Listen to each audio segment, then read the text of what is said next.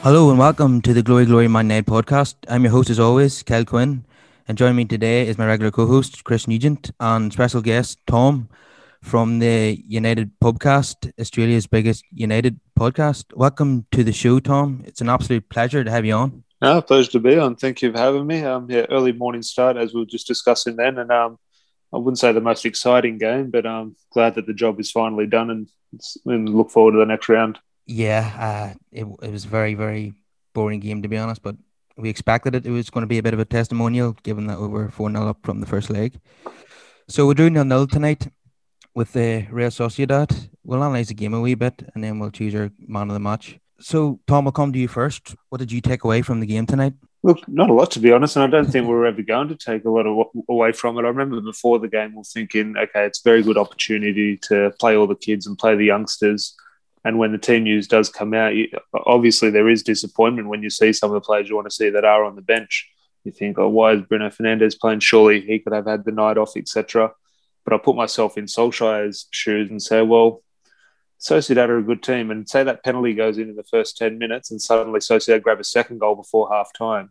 Then there is real nerve. So I can understand, while it is four nil and a huge lead, I can understand Solskjaer's sort of respect for Sociedad in terms of playing an experienced team. But in regards to the way the game panned out, job done, nil all. I think it's one of those ones, if we go on to win the competition later on in May, you're not going to look back in February and talk about a second leg against Sociedad when you're four nil up. So I'm not really going to take much from this game, positive or negative. No, definitely not. But we have to ask, why did Solskjaer play our two most important players, Rashford and Bruno, tonight? Surely them two could have sat this one out. Yeah, uh, I agree, especially even the Rashford sub as well. I thought the game the game was over in the first minute for me, especially in the forty-fifth minute, the game's over. So, yeah, those two players. I, I was shocked to see Bruno Fernandes start. Um, Harry Maguire is usually the one that doesn't get the rest, but Solskjaer finally gave him a rest, which was good to see, but then doesn't do it for Bruno. And I'm a huge fan of Solskjaer. I hardly criticise the lady. I think definitely due for criticism here. Um, it was a weird one, but thank God both of them came through unscathed. One of the major talking points from the game has to be Toon Zebi being denied uh, his first United goal thanks to a ludicrous aerial challenge by Victor Lindelof. What do you make of that, guys? Yeah, it was a bit of a it was a bit of a strange one. Um, I know it's as silly it is to say. My first reaction was, was kind of was kind of a laugh almost. It, it just seemed so ridiculous. Um. And I'm sure Toon Zebi would, would have been pretty disappointed because his header for the goal was actually a pretty good header. And I believe it was his first goal for the club as well, um, or certainly in the seniors. Um, so, yeah, I think he'd have been really disappointed. When, when I seen that, when I saw the replay of it, I can kind of see what Lindelof was doing. He does start with his eyes on the ball. And as the ball is coming in, I think he's just trying to get as, as big a leap on the defender as he can. But and I guess he kind of brings his legs up almost to try and give himself a bit more leverage. But as he comes near the guy, he almost stops looking at the ball and just starts looking at the player, and, and it nearly looks like he knows he's going to foul him, and he and he just kind of continues to follow through. Um, so it was it was just a bit silly, but as I say, on, on a serious note, um, it it was it was a bit disappointing um for Toon Zebi, but uh, as Tom rightly said, there I suppose, and at the at the end of it all, it didn't really make much difference to the tie, so it's um, it's probably not a not a big deal really. No, I think Lindelof will be off Toon Zebi's Christmas card list, though, for sure. Yeah, yeah. So uh, we finished the game with more than half the team being academy graduates. Shoretire broke Owen Whiteside. Yeah, he broke his like thirty-seven-year record of being the youngest player to play for United in Europe. I suppose that's what this game will be remembered for. Yeah, it's good to see him come on, because I remember when he came on the other day, I was thinking, oh, geez, like, it's great to see him out there. It's sort of always great to see a debut, and I hope he has a great career at United. But I was thinking, geez, he does look like a boy, like compared to in sort of playing a men's game. And I was thinking, okay, great to see him. I'm not quite sure if we will see him again, though. However, almost the ideal scenario popped up for Solskjaer in terms of a European game against a Spanish side, which isn't going to be the most physical game, in, instead of like throwing him in into the English Premier League, and um, four nil up as well. So it was great to see him again. And it's a weird one. I think everyone's got to sort of calm their hopes a little bit. I think Diallo is the one you're going to have to look a little bit more towards than um, Shola. But um, yeah, it's good to see. It's a shame he hasn't come on when we sort of needed the initiative to go forward and attack. The game sort of been over both times he's come on. But um, as you say, well, when you see players break stats like that, um, you can only be proud, because you look at other clubs and they can't sort of they can't buy that sort of they can't sort of buy that history. But United tend to sort of break those records every couple of years. Yeah, I, I would have liked to have seen Diallo start the game tonight, but uh, Solskjaer didn't seem to want to risk it. I think it was a perfect opportunity, being four nil up and no need to play Fernandes like we spoke about. Uh, were you guys a bit disappointed with Diallo not starting the game? I think I was a wee bit, Kyle. Yeah, I mean, I, I, de- I definitely thought that it would have been, as you said, a perfect opportunity for him to start. I suppose in defence of uh, who he did go for, which which was Dan James.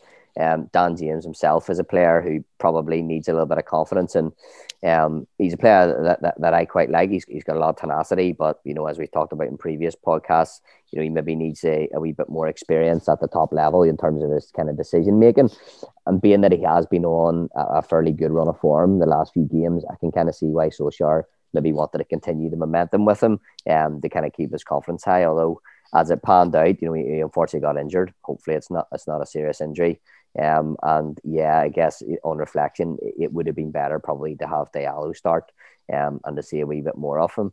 Um, yeah, so I, I can see your point there. Just talking about, about Shoretire, um, as you said there, Tom, it was great to see him have, have his debut. I agree with you that he, he looks very slight um, in stature, and, and he does look like somebody who um, you're hoping is going to kind of fill out and grow, uh, particularly for playing the likes of the Premier League. Um, but just looking at the company that he's in, in terms of um, his age and on his debut, you know, we talked about the likes of Norman Whiteside and George Best and and, and players like that, um, and Mason Greenwood himself as well. Um, he's in good company there. So if he goes on to be kind of half as good as some of those names, it'll be uh, it'll be great. Yeah, we certainly got high hopes for him. He's shown a lot of ability in the, the games for the under twenty-threes, and obviously in the appearances that he made for Atalanta. So if he turns out to be a world-class player, he'll be a snip at thirty-seven million in the, in the current climate. Hopefully he will get more games in this competition as we progress. So we'll come on now to our man of the match tonight. It's a very difficult game to pick one, I know, but I'll, I'll come to you first, Tom. Who was your man of the match? Yeah, it's not an easy one. Um, usually it should be very sort of everyone pleased and excited over, I don't know, it's not a four nil win, but we've gone through against Spanish opposition, which we sort of have struggled to do in European competitions. So it should be a real sort of good feeling after this one, but it is slightly a little bit flat. I, think, I don't know. I thought Nemanja Matic did well. I think in terms of the job Solskjaer probably would have given him before the game, in terms of his instructions, in terms of keeping control of the game, making sure it's tight, no mistakes. I'm sure that was the message to Matic, and I assume he sort of followed it to a T. Um, the defenders weren't troubled too much. The attackers didn't really create too much. I think it's got to be someone in that middle of the pitch, and probably went unnoticed a little bit, but that was, again, probably his job. Chris, what about you? Who was your man of the match? Yeah, I think for me, I was I was going to say probably Matic as well, or else, um, yeah, or else perhaps Martial, strangely, um, just in terms of putting putting the shift in. But like yeah, like you rightly said there, Tom, uh, you know, there wasn't much really being created up top, and we didn't really have many chances. Um, and weren't massively troubled at the back. So, yeah, uh, Matic put in a solid performance, uh, kept the game ticking, um, kept the ball moving, and didn't really put a foot wrong. Um, say, all being a kind of a fairly kind of flat game uh, in some ways too. But, um, yeah, probably probably Matic um, would be would be good enough for me. Okay, fair enough. Can't disagree. Who you, who are you hoping for in the next round then? Lots of tough teams still left in the competition, but we'd probably be hoping for as easy a draw as possible. Uh, probably someone like Glasgow Rangers maybe would be a nice draw. What do you think, lads? It's hard. I actually haven't looked at all the results. I saw Arsenal scrape through, but last time I checked, Leicester were losing, were they? I think. I think Leicester being knocked out by Slavia Prague. Yep. Yeah. Is there country? I'm not sure. Is there country protection still in the next stage, or are we able to face English sides? Yes, I think we can face anyone in the next round. Yeah. So it, it's one of those ones. Obviously, the easiest side possible would be ideal, but then you also look at the Europa League for.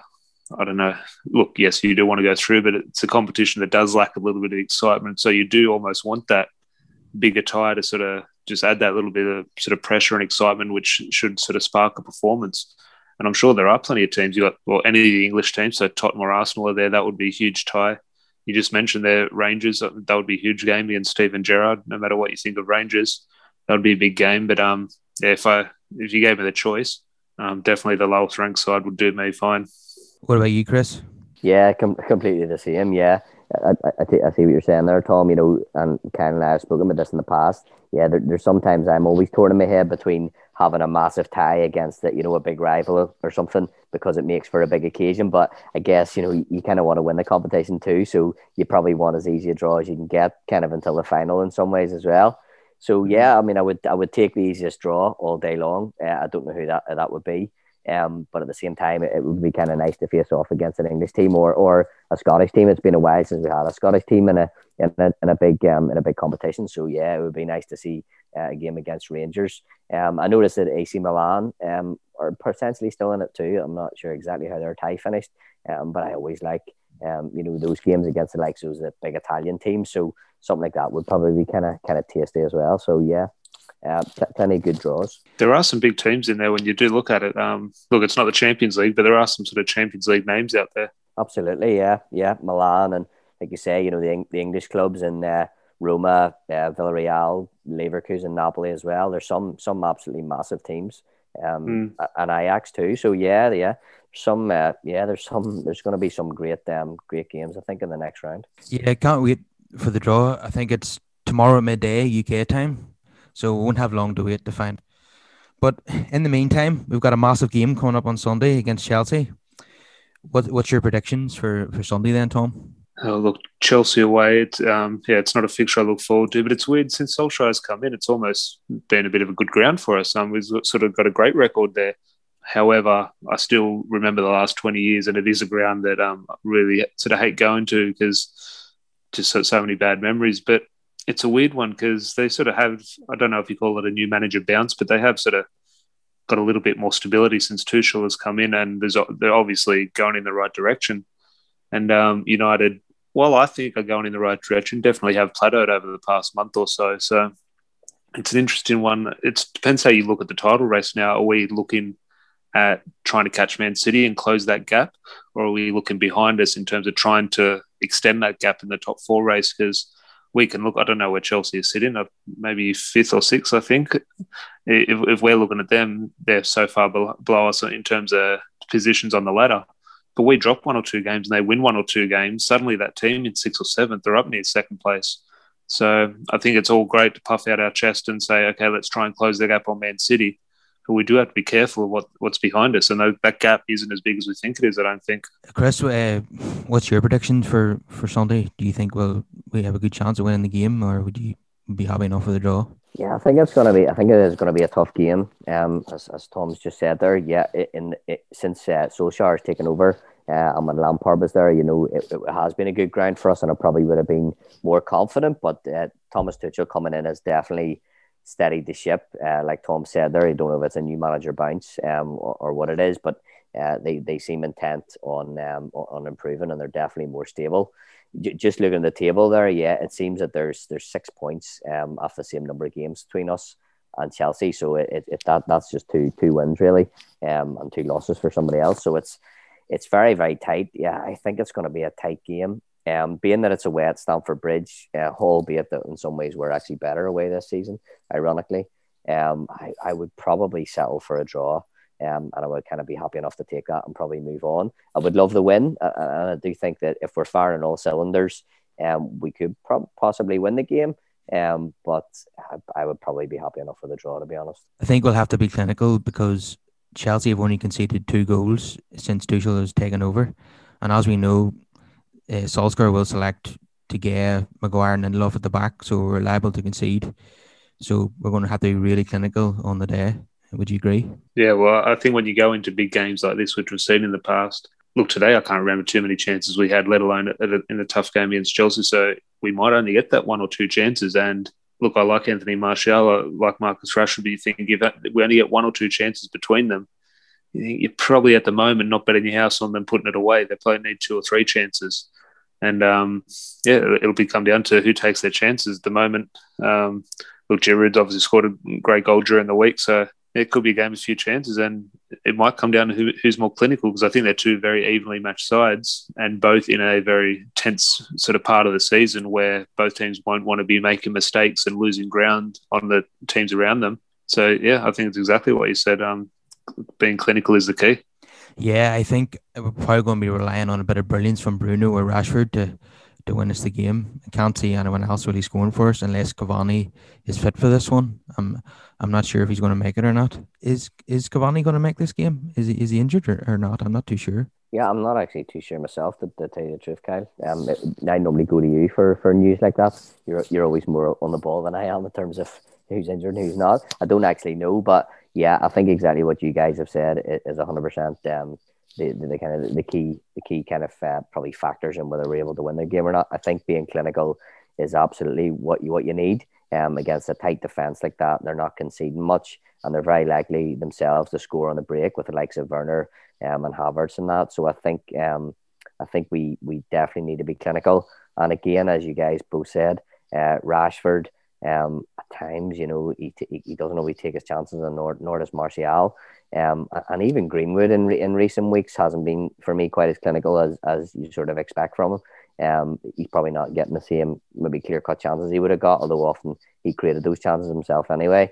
Um, so I wouldn't say we're exactly blowing teams away again, despite uh, what happened against Sociedad last week. But yeah, I think Chelsea's going to be a more difficult proposition, and I think we, we absolutely need to be clinical.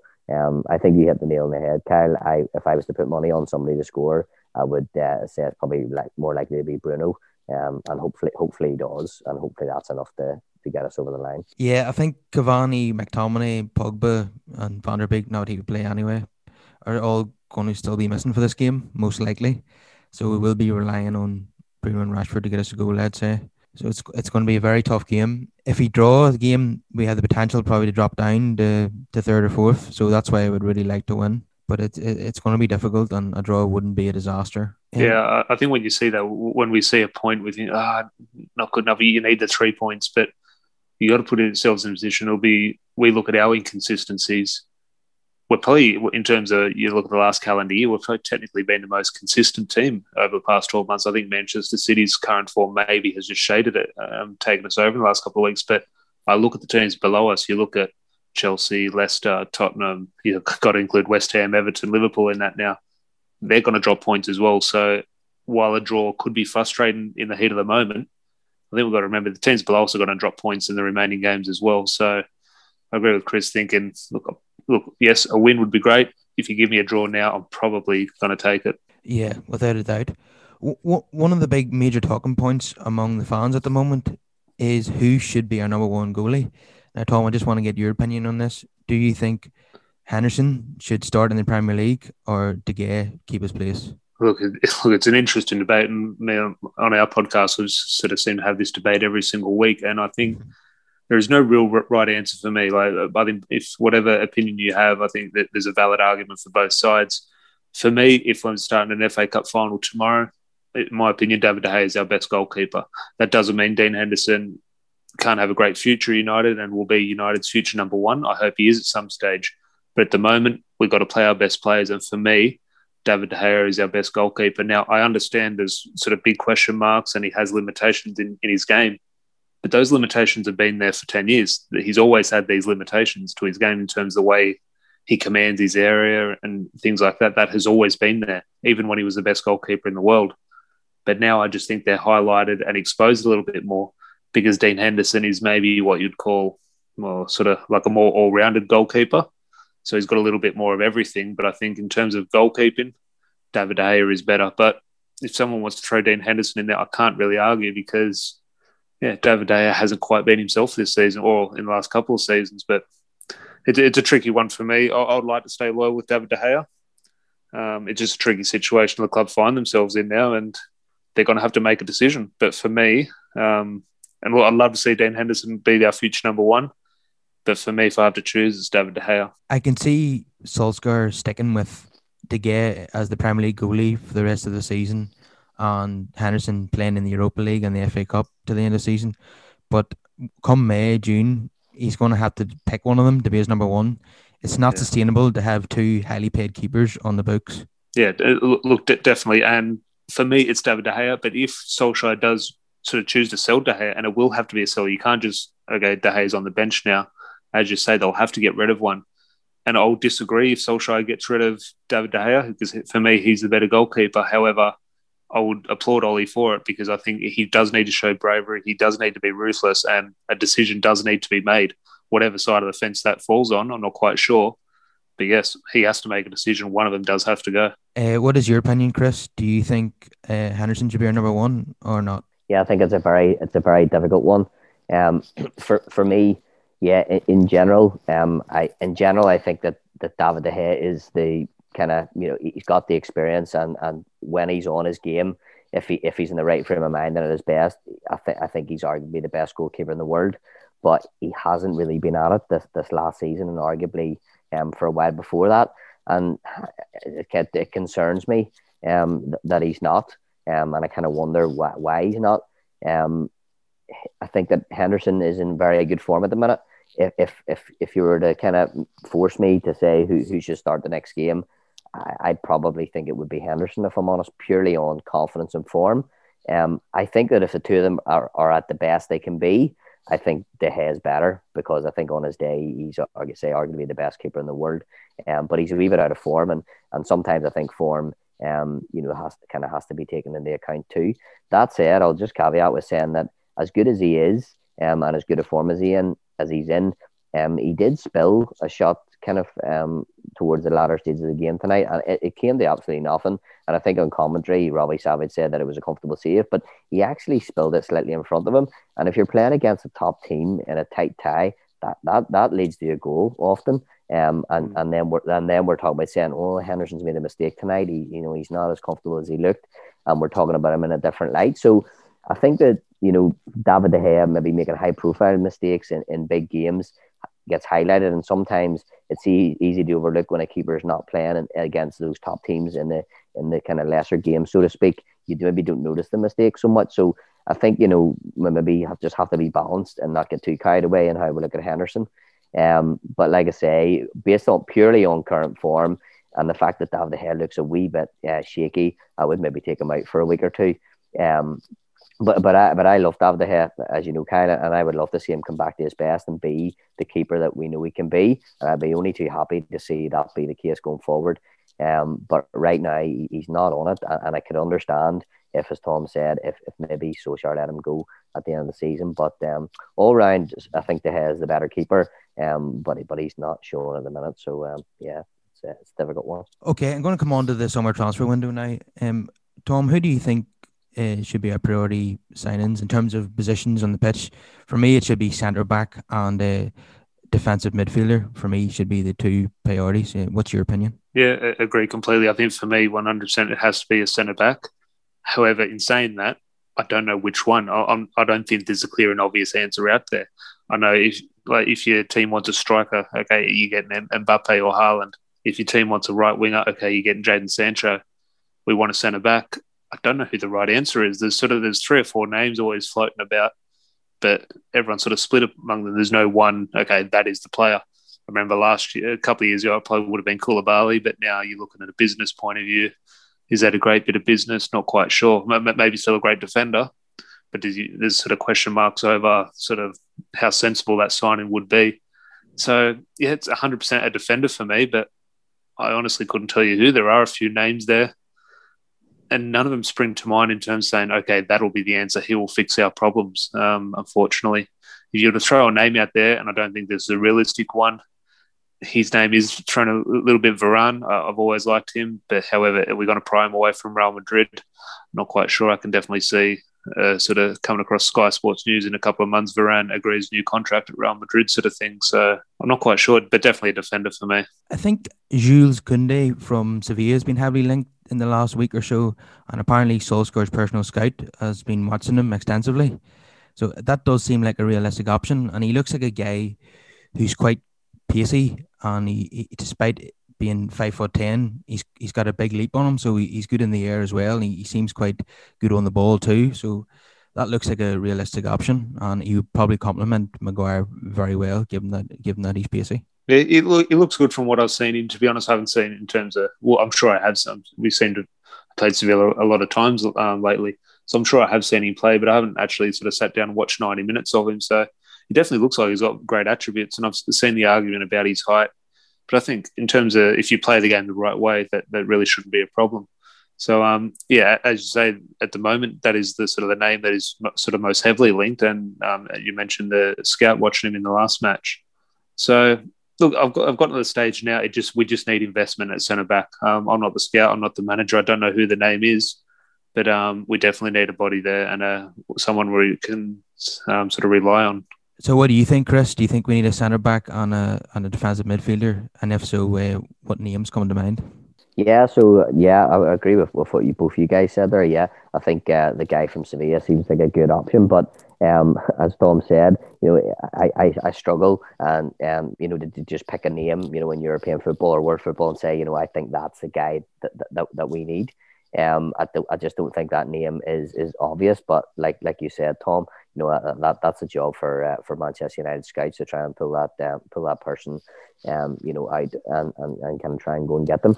Um, I think the most important thing is, is what is what you said, Kyle, is that um, I think it's all about trying to get a good centre back pairing. And I think, you know, looking at Manchester United teams in the past, when we were at our best and when we were, you know, regularly competing for, you know, leagues and Champions Leagues and things like that, you know, we always had a strong spine in the team, um, you know, with a good goalkeeper and, and, and a strong centre back um, and centre midfield pairing. So I think that it's it's as important uh, to find somebody who's going to complement uh, whichever one of our current centre backs, you know, is the first choice. And at the minute, that looks like Maguire. Um, so you're right in saying, Kyle, that, that it's probably a pacey player um, that you're looking for that's going to complement Maguire, uh, who's a bit taller, um, but not maybe quite as as, as good at kind of, you know, uh, keeping up with kind of quick strikers. Um, but but that comes down to whether it is going to be Maguire going forward. And I do think there's valid arguments that maybe Maguire isn't our best centre-back that we currently have. So, you know, maybe, and it is probably a big maybe because I do think Solskjaer stick with him, that maybe, you know, he might reassess altogether and say, actually, it's maybe a partner for Lindelof or, or in an ideal world, maybe a partner for Bailly, um, although he struggles with fitness. So I think um, it's it's hard to rely on him. Um, so, yeah, I think I think that who uh, the first choice will be, will, will, will uh, if that's going to be Maguire or not, will, will influence who, who we maybe should be looking for um, in centre-back. In terms of centre midfield, uh, or sorry, defensive midfield, Um. Yeah, I, I mean, if I'm honest, at times I, I look at Fred and McTominay, and I, and I think that in some games they look, they look quite solid. Um, and, and Matic, as I say, had a good game tonight. So I'm not absolutely convinced that we definitely need a defensive midfielder. Um, happy to hear your, your guys' thoughts on it, but um, yeah, not that's not to say that a top class specialist centre midf- or defensive midfielder wouldn't be a good thing. It obviously would. Um, but I, I feel like centre back is uh, definitely our priority. Um, and there and there is still an argument as well, I think, although we do have Cavani, for another um, young, hungry uh, centre forward, the likes of Haaland or Mbappe. Um, you know, I don't think uh, that, that uh, Martial, for me, is probably not our long-term number nine. And Rashford, as we alluded to, isn't always clinical. Um, so I feel that it wouldn't be a bad time to still keep uh, young, kind of hungry strikers on the radar as well. Declan Rice is a name that's been mentioned, and I think he would be a massive upgrade on Fred. And it's, it looks realistic, considering that we've got Lingard now as leverage. I would say that that's a deal that could be done this summer. Uh, Tom, would you like to see Declan Rice come to Old Trafford? Well, I'm fifty-fifty on Rice. I, I watch him some games, I think, yes, he is the answer, throw him in there. And other weeks I think, oh, geez, he almost, I get the impression sometimes when he plays that midfield role, he sort of, he looks like a centre-back playing in midfield. I think, oh, he's not quite a natural in there. But you can't argue with what, what he's producing, and he's producing good performances, and there will obviously be a, I think, a desire from the club um, to bring him in. I think he'd be a sort of a good name for the club to bring in in terms of a young player to sort of take that next step in his career. And as you mentioned, Fred, I'm not sort of sold on Fred. I think even when he performs well, I think, oh, geez, he gives me nightmares, and do we need something more solid there? You do. You just mentioned Nemanja Matic there, and I'm a big fan of him. But when you discuss Nemanja Matic, you do have to look at the age, and there will come a time where you do need to move him on and sort of bring the next player through. And I was once saying, maybe a year or two ago, I was saying that was Scott McTominay, but I don't think that in terms of that role really suits McTominay. I think McTominay is more suited to sort of just a natural centre midfielder rather than sit-in. And uh, Declan Rice, yeah, very well could be the answer, and I'm not sure Lingard going to West Ham, whether that was a bit of a David Moyes connection, or there is a little bit of sort of gamesmanship and, yeah, maybe, as you mentioned, a little bit of leverage in sort of greasing in the wheels in case they do go in for Rice. Yeah, I think you're right. McTominay, to me, is more of a box, a box midfielder who can potentially get you ten goals a season. and I, I don't think he is a specialist C D M. What do you think about Declan Rice, Chris? Have you have you seen much of him? I haven't seen a huge amount of him, Kyle, but um, but what I have seen of him, I think I think I um I can see where Tom's coming from there. He, I mean, he, you know, he took he doesn't look the most kind of mobile, you know, kind of nimble of players. Um, so I can see what you're saying about sometimes he almost looks more like a centre back, um, playing in centre midfield. I do I do think that as as he is, he would be certainly would be an upgrade on Fred. Um, when I was saying there, I think Fred and McTominay sometimes play well together, but that's not endorsing Fred on his own. Um, at times, yeah, he, he kind of just runs about and uh, doesn't always kind of um, deliver much. But yeah, I think Declan Rice is a good player. Um, I, I, I for me, I just don't see him being absolutely uh, top top level. I hope, you know, I could be wrong. Um, but yeah, I think he would be an upgrade probably at least on Fred. Um, but I would still probably love us to see somebody a wee bit more high caliber. Um, but yeah, but again, some similar centre backs. I'm not sure who exactly that, that person would be. Wilfred Ndidi is another name that's been mentioned, but Leicester charged us eighty million for Harry Maguire. What would they ask for another one of their players? I dread to even think, and I don't think United is going to spend that type of money in a, in a COVID window on one player. I just can't see it happening. But I'm definitely a big fan of his. Uh, what do you think, guys? Yeah, he's a cracking player. I think though it's just one of those things again. Then James Madison, he's not a hundred million pound player, but he's going to cost one hundred million pound. And um, and Ndidi, I think, is in the same boat.